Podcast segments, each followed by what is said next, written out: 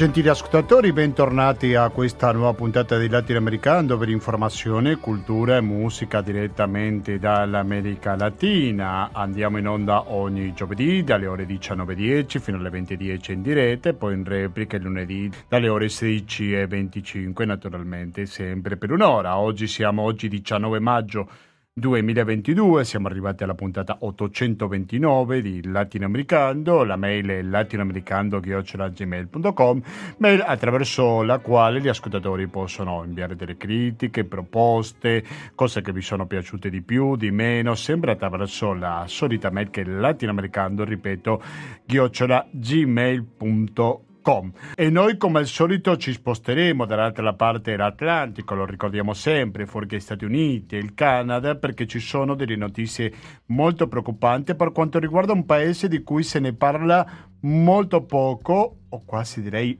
nulla, come il caso del Guatemala, ma che non si parla in messa informazione non vuol dire che non esista, tutt'altro perché le notizie sono molto preoccupanti, dicevo prima, ci sono delle manifestazioni per la crisi democratica in questo paese mesoamericano e anche per una persecuzione contro i giornalisti, contro attivisti, contro chi difende i diritti umani. Una situazione della quale abbiamo parlato in più di un'occasione, continueremo a farlo, che si trova molto spesso in Messico, però naturalmente che il Messico è un paese importantissimo, ma non è l'unico dove si consuma una gravissima violazione dei diritti umani contro i difensori dei diritti umani, ma anche contro i giornalisti. In effetti, ma questo daremo conto un pochino più avanti, la notizia più recente di oggi, è stato pubblicato ma in realtà di un paio di giorni fa, è che sono sparite ben 100.000 persone negli ultimi anni. L'ONU afferma che si tratta di una tragedia umana di proporzioni enormi. Il numero di persone scomparse in Messico ha superato le 100.000 unità, l'articolo che trovo su Valigia Blu, ma anche qualche medio mainstream ne ha dato conto di questa triste notizia. È la prima volta da quando nel 1964, continua l'articolo, il Ministero degli Interni ha iniziato a compilare un registro dei desaparecidos aggiornato periodicamente. Quindi soprattutto questi 100.000 scomparsi si sono viste dal 2000 7, quindi stiamo parlando di 15 anni tragici per la seconda economia latinoamericana. Ma di questo daremo conto più avanti perché il primo paese al quale ci dedicheremo è il Guatemala, ma daremo conto di una notizia che riguarda pure il processo per l'omicidio di Berta Cáceres. Tu contestando Chissà, chissà. La canzone sicuramente la conoscete, chissà, chissà, chissà.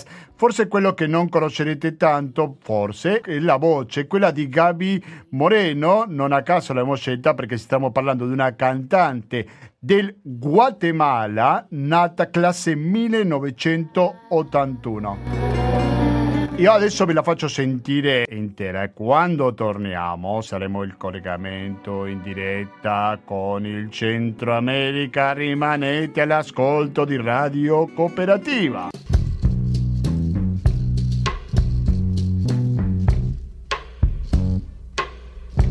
Siempre que te pregunto que cuándo, cómo y dónde,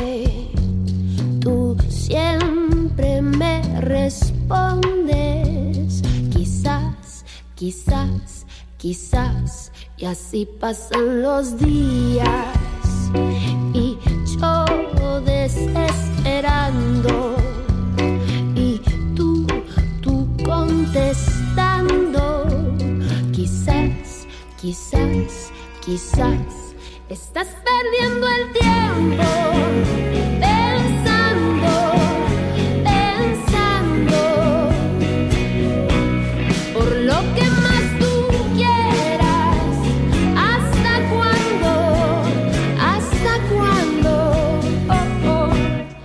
Chissà, chissà, chissà, sapete no? che vuol dire forse, forse, forse il brano che abbiamo appena sentito, questo classico della musica latinoamericana nella voce di Gaby Moreno che è una cantante guatemalteca e il CD al quale appartiene la canzone appena ascoltata si chiama Postales che è un CD dell'anno 2012. Dicevo, non a caso abbiamo scelto Gaby Moreno perché quello che stiamo per parlare adesso innanzitutto è la questione del Guatemala.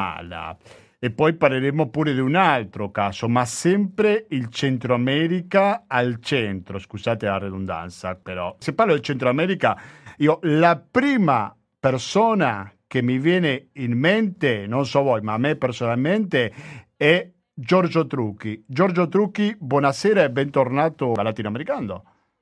Giorgio, mi senti adesso? Sì, sì. Ah, perfetto, grazie mille per la tua disponibilità. Giorgio Trucchi è un giornalista che lavora da tantissimi anni in Centro America, si trova a Managua, copri buona parte del Centro America, per non dire tutta. Giorgio, prima stavamo dando conto di questa situazione di violazione dei diritti umani in Guatemala da parte di un governo molto discusso come quello di Alejandro Gianmattei. Sembra che non guarda agli occhi nessuno, nessun oppositore politico, nessun giornalista, nessun difensore dei diritti umani. Ecco, com'è la situazione in Guatemala, Giorgio, per favore.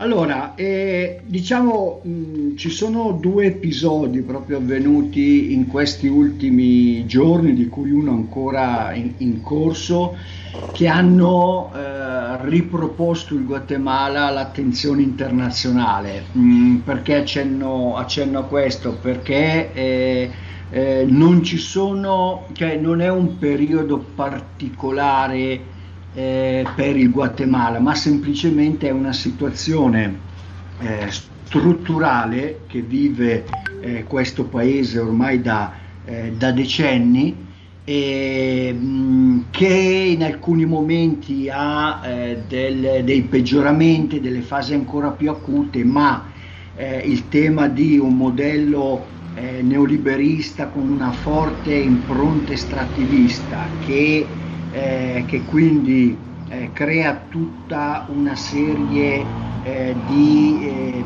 con una serie di elementi, no? come quindi eh, le privatizzazioni dei servizi, il saccheggio dei beni comuni, la perdita, svendita eh, dei territori, in gran parte soprattutto territori de, delle popolazioni, territori ancestrali delle popolazioni indigene, è un, un qualcosa, purtroppo un continuum eh, per questo paese. I due fatti che lo hanno riportato un po' all'attenzione internazionale in questi giorni è una la rielezione, anzi io direi la rimposizione da parte di Gian Mattei della procuratrice generale della Repubblica Consuelo Porras che si è rivelata eh, negli ultimi eh, quattro anni, se ricordo bene nel 2018 era stata eletta quando c'era ancora l'ex presidente eh, Jimmy Morales, eh, si è rivelata eh, un membro, eh, potrei così dire, del famoso eh, conosciuto in Guatemala come il patto dei corrotti, cioè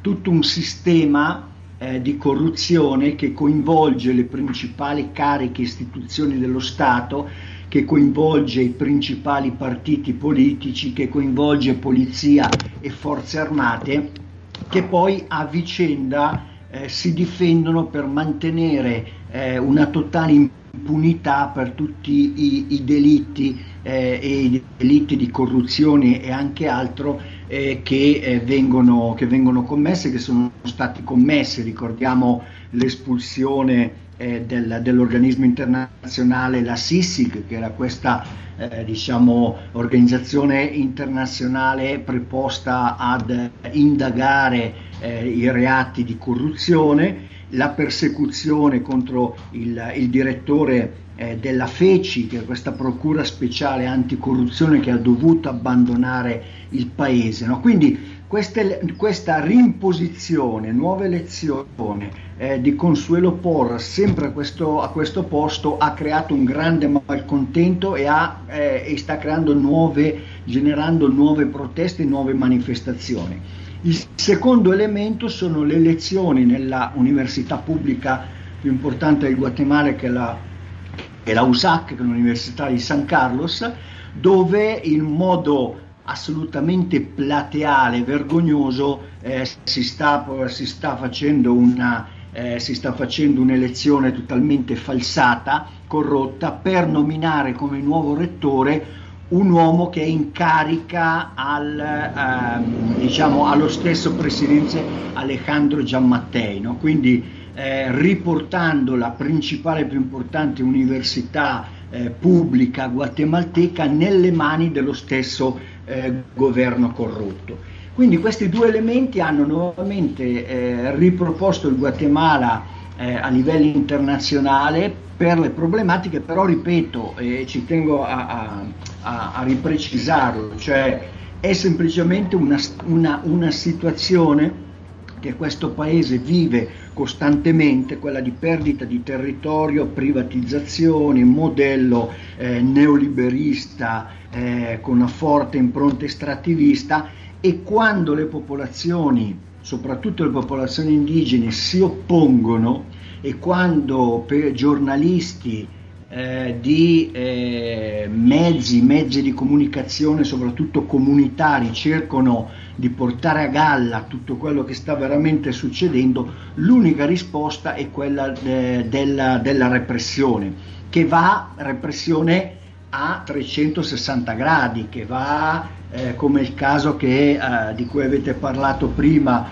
in cui c'è un inizio di repressione attraverso un sistema di giustizia totalmente corrotto eh, che quindi criminalizza chi si oppone e chi combatte questi, questo modello e chi difende i propri territori e chi difende i, i, beni comuni o chi lo scrive o ne parla di quello che sta succedendo e a, fino ad arrivare alla persecuzione, alla militarizzazione dei territori e anche all'omicidio. No?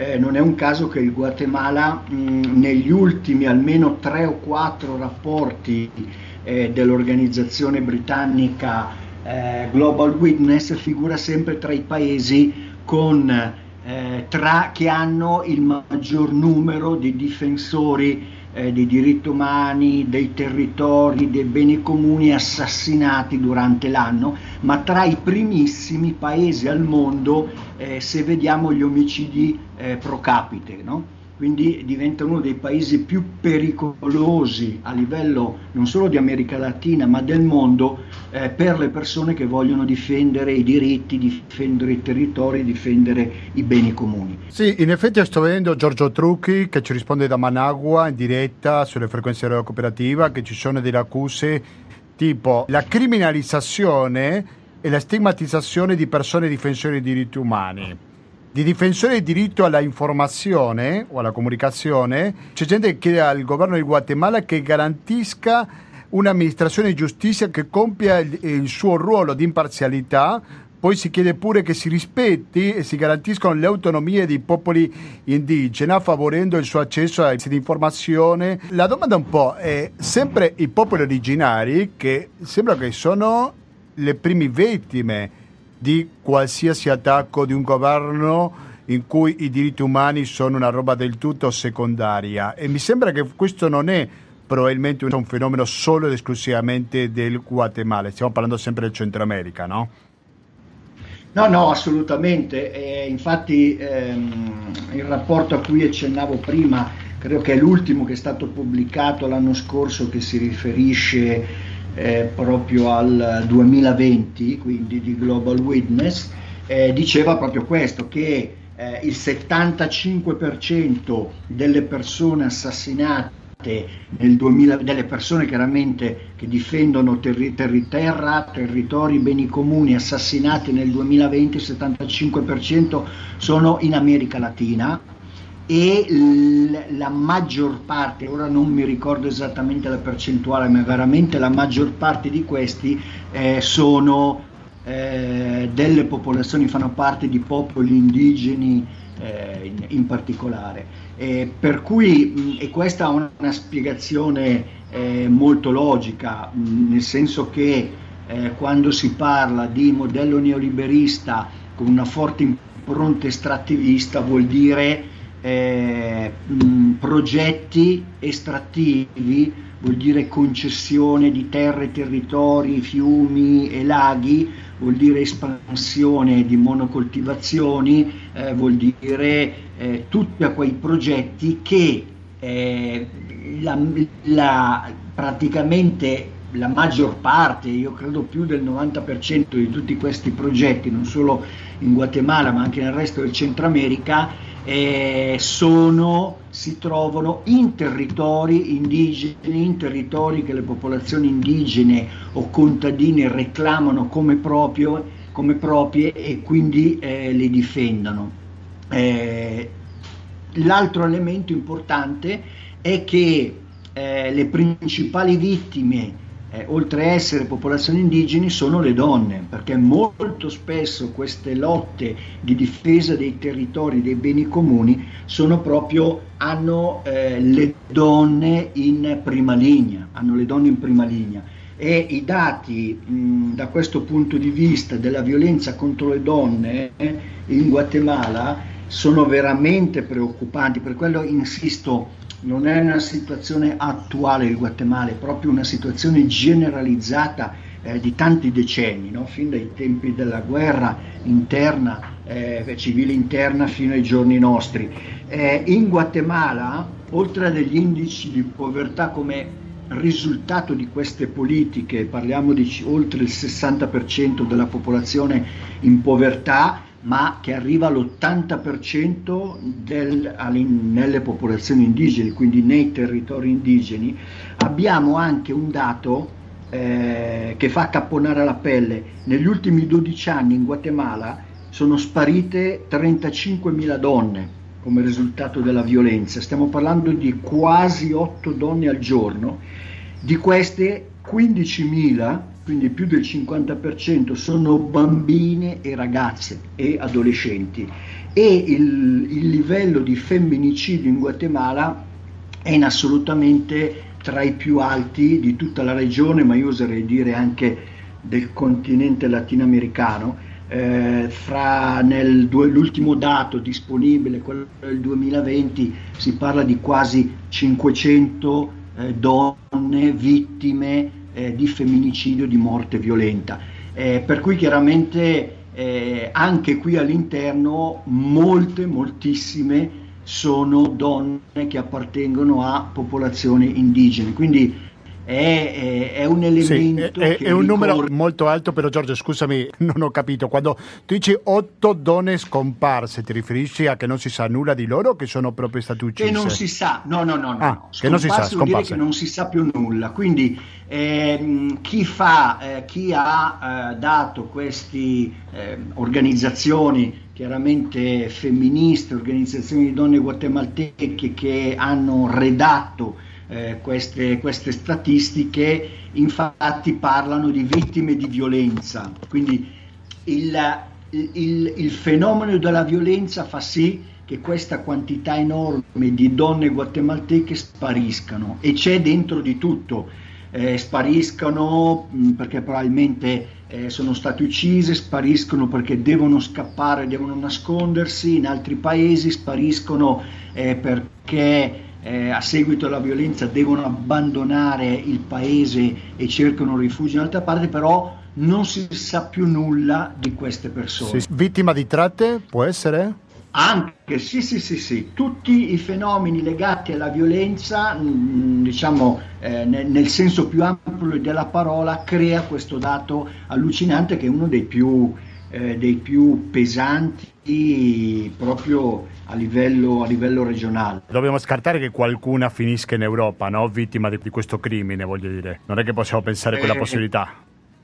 Mm, no, ma, no, okay, sì. no non, non, saprei rispondere. Non si La sa su questo, sì, va bene. È un crimine e sappiamo quanto è difficile poi sia indagare e quanti ostacoli ci siano eh, nelle, nelle, indagini o, o nella mancanza di indagini, nella totale impunità di quando si parla di sparizioni forzate. No, ti chiedevo Giorgio Trucchi soprattutto perché una delle missioni che ha questa trasmissione da che siamo partiti nel 2005 è quella di capire di quello che succede dall'altra sponda dell'Atlantico, lo diciamo sempre, coinvolge anche gli italiani o tutto il mondo. Non possiamo darci il lusso di essere indifferenti no? dinanzi a quello che sta succedendo in Guatemala e non solo, no? Certo, assolutamente. Poi eh, chiaramente eh, fare informazione, eh, credo, su questi temi eh, voglia dire anche non solo di eh, presentare il quadro drammatico che molte volte vivono questi paesi, ma anche ehm, sottolineare che esiste una resistenza, che c'è organizzazione, che c'è una ribellione e che molto spesso la repressione la, attraverso la militarizzazione, l'omicidio, la criminalizzazione, la sparizione è proprio perché la gente non ci sta, i popoli non ci stanno, si organizzano, si ribellano eh, si difendono e non è un caso che eh, nelle ultime elezioni vinte da Alejandro eh, Giammattei eh, ha sfiorato quasi il ballottaggio eh, una, una, donna, una donna eh, indigena presentata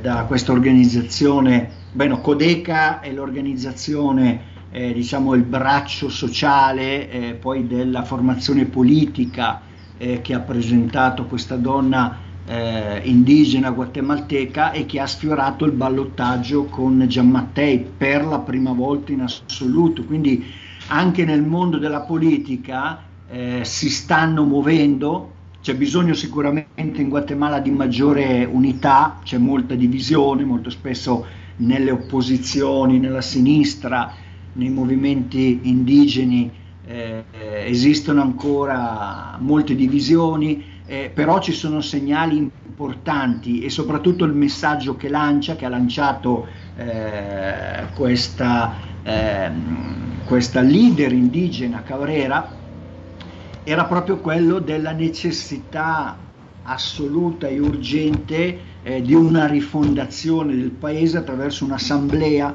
costituente popolare originaria.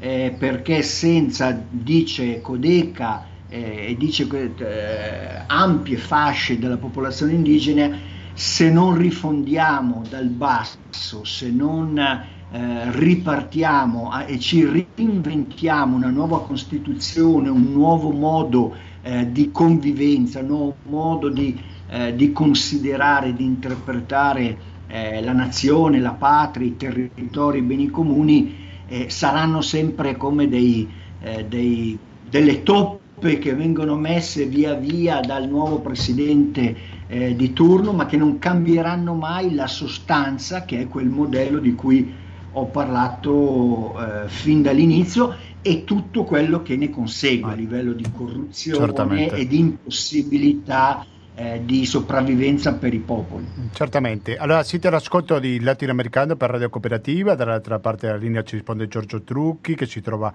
a Managua, nel cuore per così dire, Centro America, il Centro America che anche è notizia in Honduras, andiamo in Honduras perché si doveva dettare sentenza, una sentenza chiara contro David Castiglio, accusato di essere coinvolto nell'omicidio di Berta Cáceres. La quantità di numeri di anni della sua condanna non è ancora stata emessa. In teoria la sentenza c'era ad aprile, poi l'hanno spostato a maggio, adesso l'hanno ancora spostata a luglio, ma questo è il racconto senza fine, Giorgio Trucchi? sì, sembra una storia infinita veramente, che bueno, da, da, una parte fa ridere, dall'altra è estremamente drammatico per eh, la famiglia di, di, eh, di, Berta e per il COPIN, l'organizzazione che lei stessa ha cofondato eh, più di due decenni fa e per gran parte della popolazione honduregna che ha seguito eh, con, eh, con molta attenzione quello che è successo in questi ormai sei anni, no? Dal, da quel eh, 2 febbraio, da quella notte eh, del 2 marzo in cui è stata eh, assassinata Berta. E, mm, come ben dici, la condanna c'è già, eh, David Castillo è stato già condannato, è stato riconosciuto come coautore eh, dell'omicidio di Berta, è stato riconosciuto come anello di congiunzione fra eh, quelli che in Honduras chiamano i gattigliero, cioè quelli che hanno ehm, in pratica e materialmente organizz- ehm, eh, organizzato e poi eh, arma- ucciso eh, Berta. Sì, e, il gattigliero viene, scusa se ti interrompo, di gattiglio che vuol dire grilletto, no? Prego, sì. Il grilletto, i, esatto. Sì, sicari in quindi altre parole. È un anello, esatto, quindi è un anello di congiunzione fra i sicari e i mandanti, mandati che sono totalmente impuniti e che non sono stati nemmeno convocati ancora in un'aula di tribunale per rispondere di tutte le prove ampissime che ci sono del loro coinvolgimento. Quindi lui è già stato condannato a luglio del 2021. Eh, prima eh, la, poi chiaramente c'è stato tutto il tema del Covid quindi eh, la, la, lettura della sentenza che dovrà dire concretamente eh, quanti anni di carcere dovrà farsi David Castiglio eh, era stata, doveva essere per legge data entro un mese, ciò non è accaduto c'è stata una prima convocazione il 4 aprile, poi è stata spostata il 18 maggio e proprio il giorno prima eh, hanno detto i giudici che verrà data lettura il 17 giugno. La scusa è che non hanno ancora finito di redare la sentenza, eh, che è una cosa veramente assurda perché un anno per redigere, per, per scrivere una sentenza quando c'è già una condanna ed è tutto molto ovvio, tutto è stato deciso, mi sembra veramente una cosa assurda. Per cui il Copin e la famiglia di, di Berta proprio emesso ieri un comunicato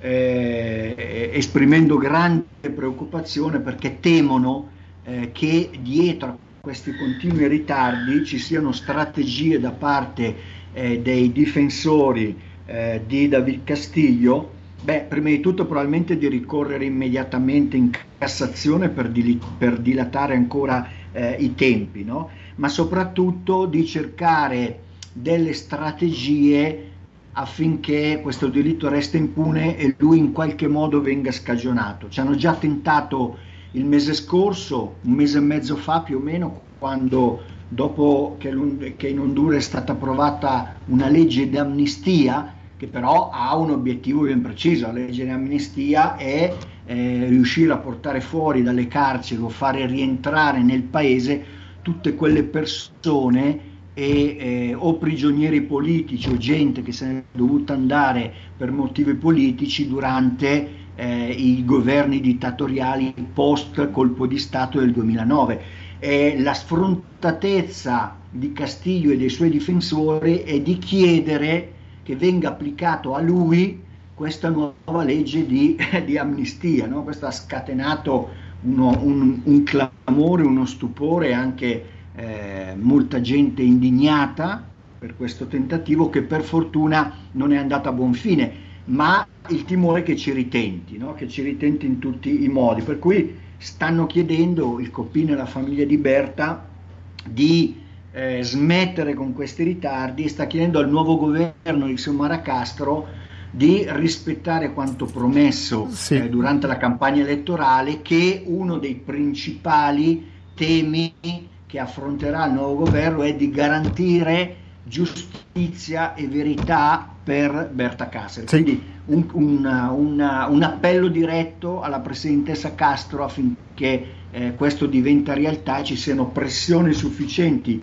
su un sistema di giustizia estremamente corrotto, quello honduregno quasi alla pari di quello, eh, se non peggio di quello guatemalteco, di smetterla con questi giochetti perché finché non verrà eh, data la lettura di sentenza a David Castiglio non si potrà seguire con la prossima tappa che è quella di perseguire e castigare i mandanti che è l'elemento fondamentale sia per la famiglia di Berta che per il Copin. No, certamente. Allora, tu mi hai un po' anticipato una domanda che volevo farti perché da qualche mese, come ben accennavi prima Giorgio Trucchi, si è insediato il governo di Xiomara Castro, senza dubbio marca una rottura, un prima e un dopo nel potere honduregno, ma nella pratica quanto è cambiato, co- se, se è cambiato qualcosa in questi ultimi mesi, mi rendo conto che non è passato tanto tempo, ma se è cambiato qualcosa per quanto riguarda la situazione dei diritti umani in Honduras e poi anche il processo per l'omicidio di Berta Cáceres in particolare, da che si è insediato la nuova Presidente? Beh, guarda, se il tema in generale sarebbe lungo, sono passati i primi cenni, però se ci concentriamo su... Mi ricordi quando sei insediata? A marzo? Il 27 gennaio. 20... Ah, Quindi scusa, sono... ho sbagliato. 27 gennaio, ok. Da circa una settimana, dieci giorni, sono appena scaduti i famosi 100 giorni, eh. in cui c'è stata già tutta un'analisi su come cosa è stato fatto in questi... Però se ci E quindi quali sono le conclusioni di queste analisi? Se, la, se eh, si concentriamo sul tema dei diritti umani, la rottura con il passato è evidentissima e, eh, e, e le stesse organizzazioni lo riconoscono. Eh, due esempi velocissimi, uno di cui ho partecipato perché ho, ho fatto la copertura giornalistica di questo evento eh, in Costa Rica. Eh, ca- due casi emblematici, uno degli anni Ottanta ancora della repressione degli anni 80 e uno della notte del colpo di Stato, 28 giugno del 2009. Quello del 28 giugno del 2009 è un caso di una donna trans, eh, difensore dei diritti eh, della popolazione LGBTI, che è stata assassinata proprio la notte del colpo di Stato. Il suo caso sono riuscite le organizzazioni eh, LGBT di portarla fino alla Corte Interamericana dei diritti umani che ha, no? e eh, il secondo caso invece è quello di Erminio Deras, membro del Partito Comunista Honduregno, eh, maestro, eh, assessore sindacale, ucciso brutalmente, giustiziato direi, eh, brutalmente eh, nel 1983, il cui caso non è mai stato investigato a fondo e eh, anche questo è riuscito, sono riusciti a portare l'Organizzazione dei diritti umani fino alla Corte interamericana dei diritti umani. In questi anni, in tutti questi anni, stiamo parlando di 40 anni per Arminio e di 13 eh, per Vicky Hernandez, così si chiamava, eh, lo Stato si è sempre rifiutato di riconoscere, non solo rifiutava di riconoscere la sua responsabilità, ma accusava anche a chi ha portato questo caso di eh, di dire eh, cose assolutamente inesatte, di difendere terroristi, di difendere eh, gente che non aveva dignità e questa cosa. Beh, l'esempio è che dopo tre mesi del nuovo governo, eh, il nuovo governo attraverso la Procura Generale della Repubblica ha riconosciuto, non solo ha riconosciuto la responsabilità dello Stato honduregno per questi due casi, e lo stesso farà per molti altri casi che si sono ancora irrisolti, ha chiesto perdono e scusa pubblica ai familiari e inizierà insieme alle organizzazioni dei diritti umani e alla famiglia un percorso di riparazione, eh, un percorso di giudiziario di riparazione per le vittime e anche eh, di, eh, insomma, di, di, di, che non sarà solo giudiziario, ma sarà anche in termini eh, economici. Per cui un cambiamento assolutamente radicale. Se a questo aggiungiamo il tema della legge di amnistia, che anche se è stata un po' discussa, eh, nel senso che ci sono state anche posizioni un po' contrastanti, però concretamente ha permesso a decine di persone che vivevano da, da 12 anni all'estero perché fuggite dopo il colpo di Stato di rientrare, a persone prigionieri politici di uscire dalla carcere, di essere assolti e ad altri che avevano processi in corso di essere assolti totalmente. Per cui da un punto di vista dei diritti umani, degli umani non c'è dubbio che dei cambiamenti forti eh, si stanno vedendo. Per il resto di cose ci sono stati dei segnali importanti anche in materia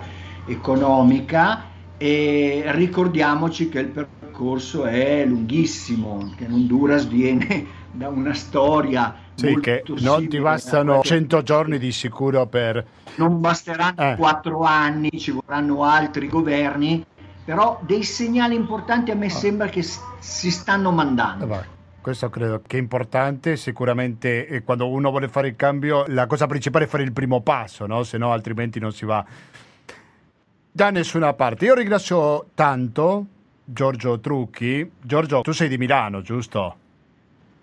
Vicino a Milano. Vicino, sì. Busto Arsizio. Busto Arsizio, poi trapiantato. Sì, allora io la prossima volta che verrai in Italia devo trovarti, ti devo offrire minimo una pizza, capisci? Te la paga tutto a Radio Cooperativa, eh? quindi Radio Cooperativa ti pagherà una pizza lì a, a Milano quando venga Posso a trovarti. scegliere il tipo di pizza, no? Vabbè, sarai te a consigliarmi eh, la Busto Arsizio è una buona pizzeria, quindi... Eh. ok, grazie mille Giorgio, buon lavoro. Un abbraccio. Un abbraccio. a te a tutti gli ascoltatori. un saluto. Abbiamo sentito Giorgio Trucchi che ci parlava in diretta, lo ricordo da Managua. Ho fatto questa battuta con la pizza perché Giorgio, da una parte, è sempre una persona molto, molto disponibile, ma anche è una persona altamente professionale.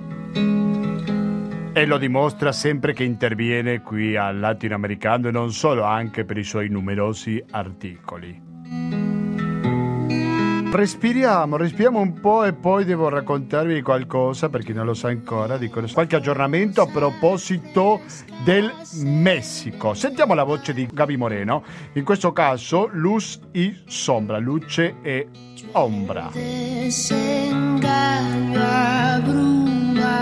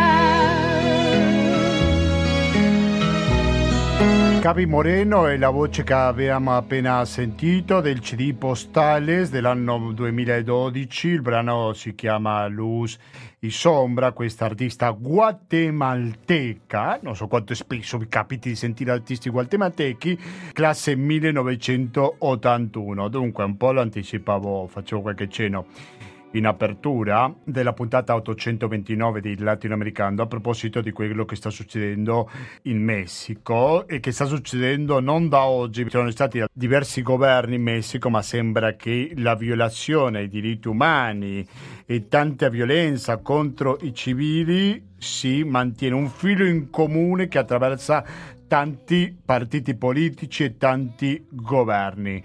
Dunque, la notizia qual è? Che in Messico sono sparite oltre 100.000 persone e che secondo l'ONU si tratta di una tragedia umana di proporzioni enormi. Sto prendendo l'articolo apparso oggi su Valigia Blu, pezzo che non è firmato, afferma che il numero delle persone scomparse in Messico ha superato le 100.000 unità è la prima volta da quando nel 1964 il Ministero degli Interni ha iniziato a compilare un registro dei desaparecidos aggiornato periodicamente. Le sparizioni sono aumentate dopo il 2007, quando l'allora presidente Felipe Calderón ha lanciato la sua guerra alla droga. Negli ultimi due anni c'è stato un ulteriore incremento, passando dalle 73.000 persone scomparse del 2019 alle oltre 100.000 attuali.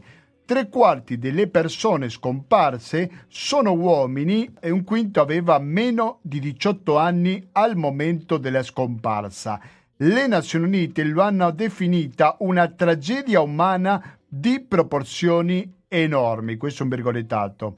Molti desaparecidos sono vittime della criminalità organizzata, in larga parte non si riesce a risalire ai responsabili delle sparizioni. Secondo le Nazioni Unite, solo 35 delle sparizioni registrate hanno portato alla condanna dei responsabili, molto poco considerato che dall'inizio della guerra alla droga oltre 350.000 persone sono state uccise in Messico con una media di 94 omicidi al giorno. Allora, io lo ripeto perché sono numeri che spaventano, 94 omicidi al giorno. Lo Stato con il maggior numero di sparizioni è Jalisco, dove il cartello Jalisco New Generation ha il suo centro di potere. Il tasso sconcertante di impunità è dovuto principalmente alla mancanza di indagini efficaci.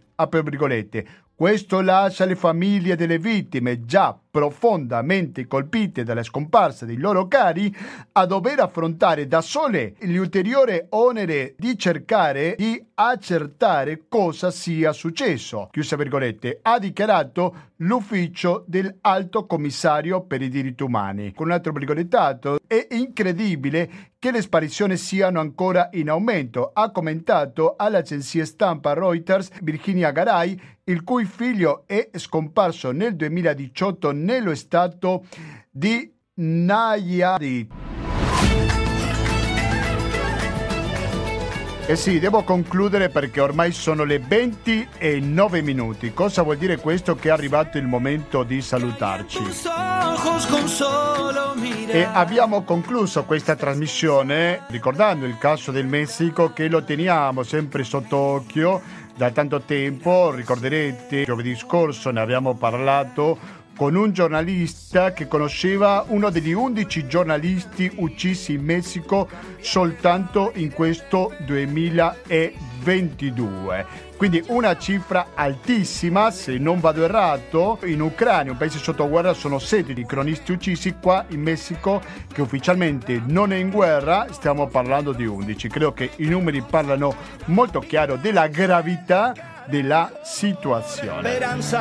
Tentare al futuro Comunque se avete perso questo intervento sapete che se andate sul www.radiocooperativa.org potete recuperare questa trasmissione e anche pure nelle principali piattaforme di audio on demand. Sempre basta cercare latinoamericano.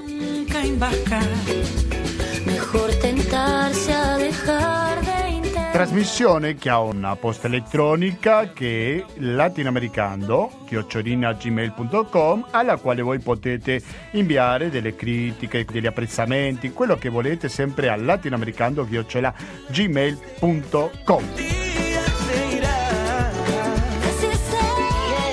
Per chi ci conosce da poco, andiamo in onda ogni giovedì dalle 19.10 per un'ora in diretta oppure in replica ogni lunedì dalle ore 16.25.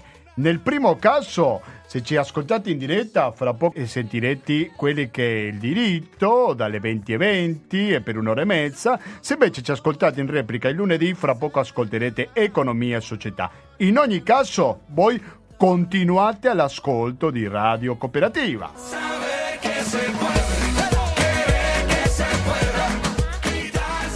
Radio che non ha nessun sponsor pubblicitario, neanche uno, eh? Ma sapete chi sono in realtà? Gli sponsor siete voi, cari ascoltatori, che contribuite con il 120 82 301, che è intestato cooperative, informazione e cultura, via Antonio Tempo numero 2, il KP 35 131 Padova il RID bancario, il pago elettronico e il contributo con l'associazione Amici di Radio Cooperativa, che lo ricordo potete detrarlo dalle tasse, sono i metodi alternativi per aiutarci alla sopravvivenza e permetterci di continuare senza una fastidiosissima pubblicità. Mi raccomando, continuate all'ascolto della Radio Cooperativa sull'FM 92.7 MHz per il Veneto in genere o il sito ufficiale di Radio Cooperativa, lo ricordo www.radiocooperativa.org, quindi mi raccomando visitate questo sito. Da Gustavo Claros, grazie e alla prossima.